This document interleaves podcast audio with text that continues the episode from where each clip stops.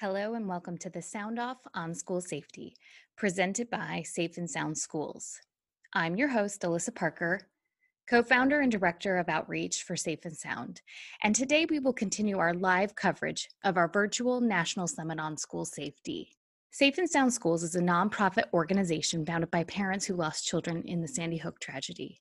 Our mission is to provide research based tools and support for crisis prevention, response, and recovery for school communities across the nation. Today is the last day of our summit, and it has truly been amazing. So many great moments already. Yesterday, we heard from Dr. CJ Huff during his keynote presentation, who I got to interview earlier this summer, which was fantastic. Next was our resilience panel, which I might add was stacked with an incredible group of individuals from Frank DeAngelis from Columbine, Van Brooks, who has quite a story to tell, whom we have to have on our show, I might add, Ryan Petty from Parkland, Natalie Hammond from Sandy Hook, and of course, Dr. CJ Huff. I mean, wow, talk about people who have experienced the unthinkable. And I think during these times, this is a great reminder that this too shall pass and we can survive. Another powerful moment was the premiere of the FBI documentary In the Aftermath. We first watched it Wednesday morning, and there was an encore viewing last night. Our guest today, Cynthia Coffman, our guest today, Cynthia Coffman, is the board chair for the Colorado Healing Fund and former Attorney General of Colorado. The state of Colorado, as you know, has been hit with multiple high profile mass tragedies over the years, ever since the Columbine shooting. And because of this experience, individuals from their states have served as consultants in the aftermath of those mass tragedies. Their collective understanding has shaped the thinking around preparedness for mass tragedies and led to the establishment of the Colorado Healing Fund. The nonprofit provides funds immediately to families of those killed and to survivors, and serves as a central and trusted organization for collecting and coordinating distribution of donations to support survivors and the community over an extended period of time. The Colorado Healing Fund partnered with Safe and Sound Schools to bring this wonderful documentary to our summit. If you missed the screening, don't worry. It will be available on our on demand library. Visit Safe and Sound Schools to find out how you can get caught up on this film and all the other presentations from our summit. Hello, Cynthia. Again, I get to chat with you, and this time we get to talk about in the aftermath. I'm so excited to have you here. Good morning. It's it's great to be back, and my goodness, what an exciting thing to see in the aftermath last night, and have a chance to listen to the panel after yeah. we discussed it. So, tell me, what did you think? What did you think of the film? First off, let's talk about that. Well, my, my first thing is I want to watch it again and again. Yeah. So much. Um, there's so much packed in eh, to the film and so many good quotes from people. And I was just, the that first time through, I was really taken by the personalities and the personal stories and how much there is there for people who now have to experience an event we have people in this film and in their larger picture and communities who can help. And that it was such a message of hope in that regard, even though we were talking about extraordinarily tragic events and, and loss of lives and, and traumatic injuries. And yet people expressed that hope and the fact that they will be there to help others in their situation on their given day.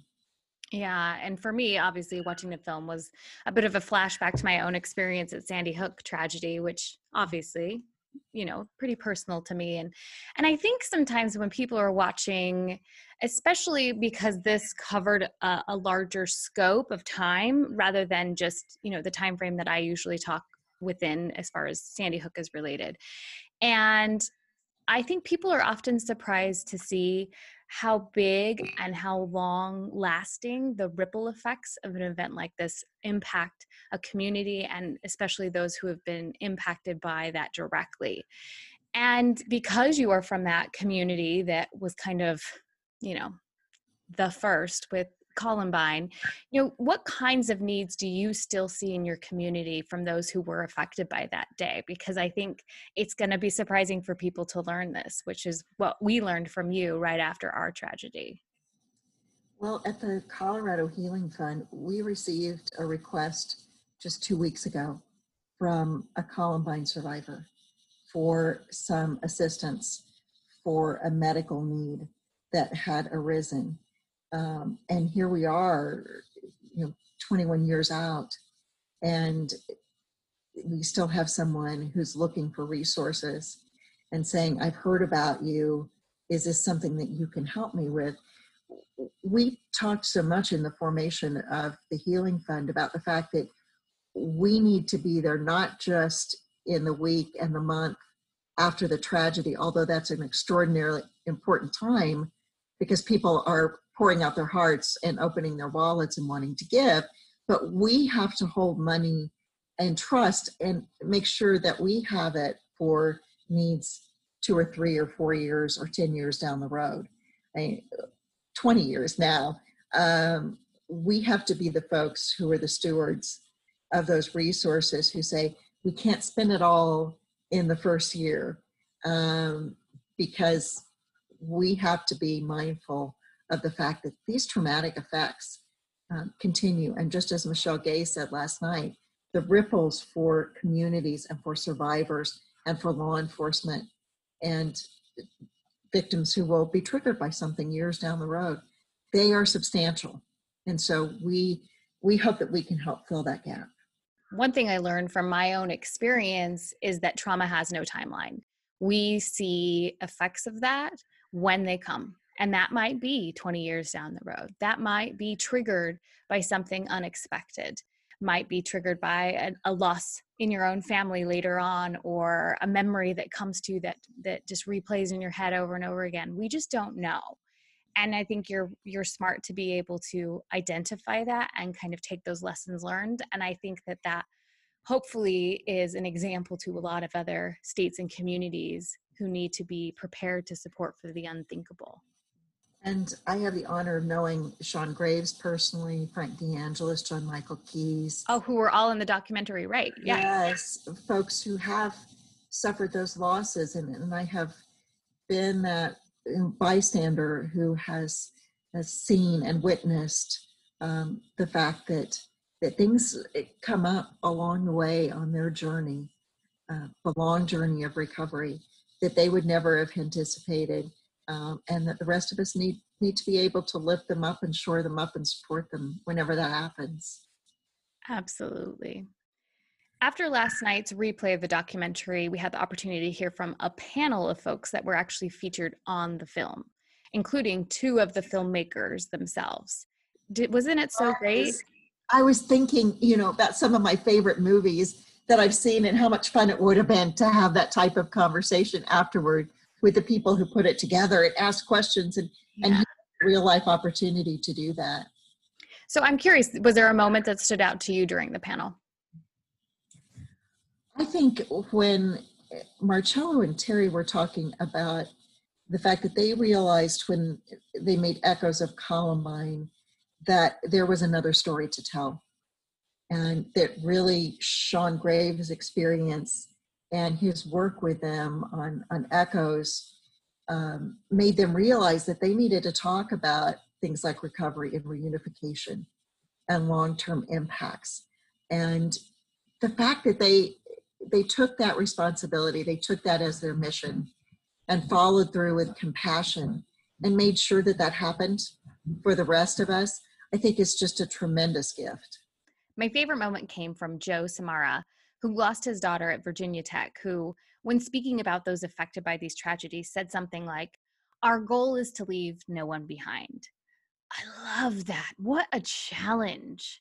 Even as I look around at what we're experiencing today with COVID and civil unrest, to stop and look around and make sure we aren't missing those who are struggling. Leave no one behind which is exactly what the Colorado Healing Fund is trying to do. Well, I agree with you. That that quote from Joe um, stood out for me because that image, those words, we associate with the battlefield um, that's what I think of is is how in in war times um, people who are in battle say we won't leave you on the battlefield we won't leave you behind and in some ways i'm not just it gave me chills honestly because i thought if we can think of our mission as we look at recovery for communities and survivors in that way and always be looking over our shoulder to see who we might have left behind, who we need to check in with, um, who we need to pair with a mentor, uh, with an advisor to make sure that we don't uh, miss anyone who is still grieving their loss and their injury. Um, and some folks are very good at um, at putting that away so we can't see it. And so we have to, so I think, sometimes be inquisitive in a kind and gentle way it's but hard. We, it's hard to ask for help. Sure. Yeah. Absolutely. Absolutely. I mean, I remember even to this day, you know, I'm really good at making people think I'm okay. And I know I'm not alone in that trait. mm-hmm. But the the Healing Fund has, um, I, I think, incorporated that thought. And I'm going to talk to them about that and to the board and to the advisory committee when we meet in two weeks and say, because they're going to watch the film, I say, listen to this and let this be your inspiration. Um, because we have folks who've been who've responded to many different events, and they have their stories um, and and uh, their lessons to teach us.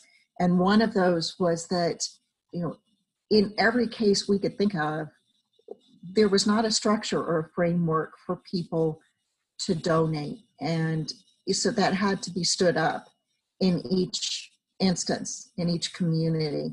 And some you know some struggled more than others um, to make that happen and to get the word out.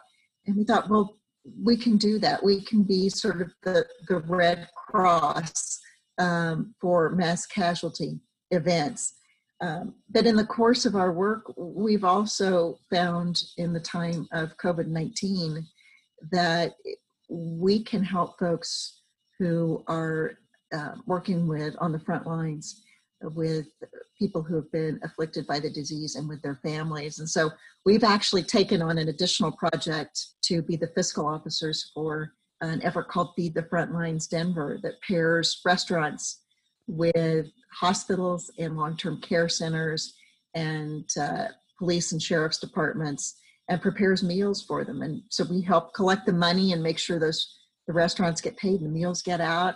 And uh, really, COVID is something we would not have anticipated um, as as a country, just as we don't anticipate many of the tragedies that we've responded to, and yet we need to be there in the breach.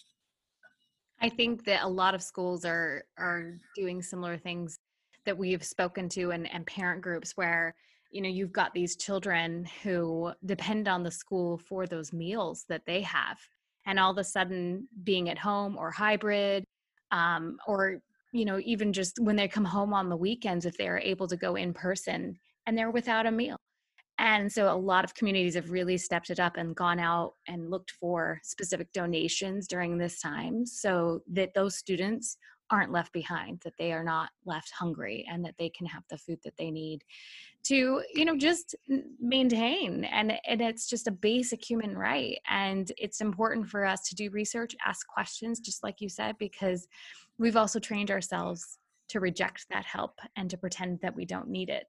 And so i think it is important that we we do look a little bit closer at at those around us who might need our help. So thank you for that reminder and thank you for the work that you do and the support for our organization and the work that we are doing. So thank you for being here and having this conversation with me. Thank you and a big shout out to safe and sound schools for your conference for the work within the aftermath you've created the bridge for us to have the difficult conversations um, and to plan ahead and to be prepared. Thank you for that. Thank you. I want to thank Cynthia and the Colorado Healing Fund for their support for the premiere of the FBI documentary In the Aftermath and panel. I want to personally thank them for the amazing work that they are doing to help victims in the state of Colorado.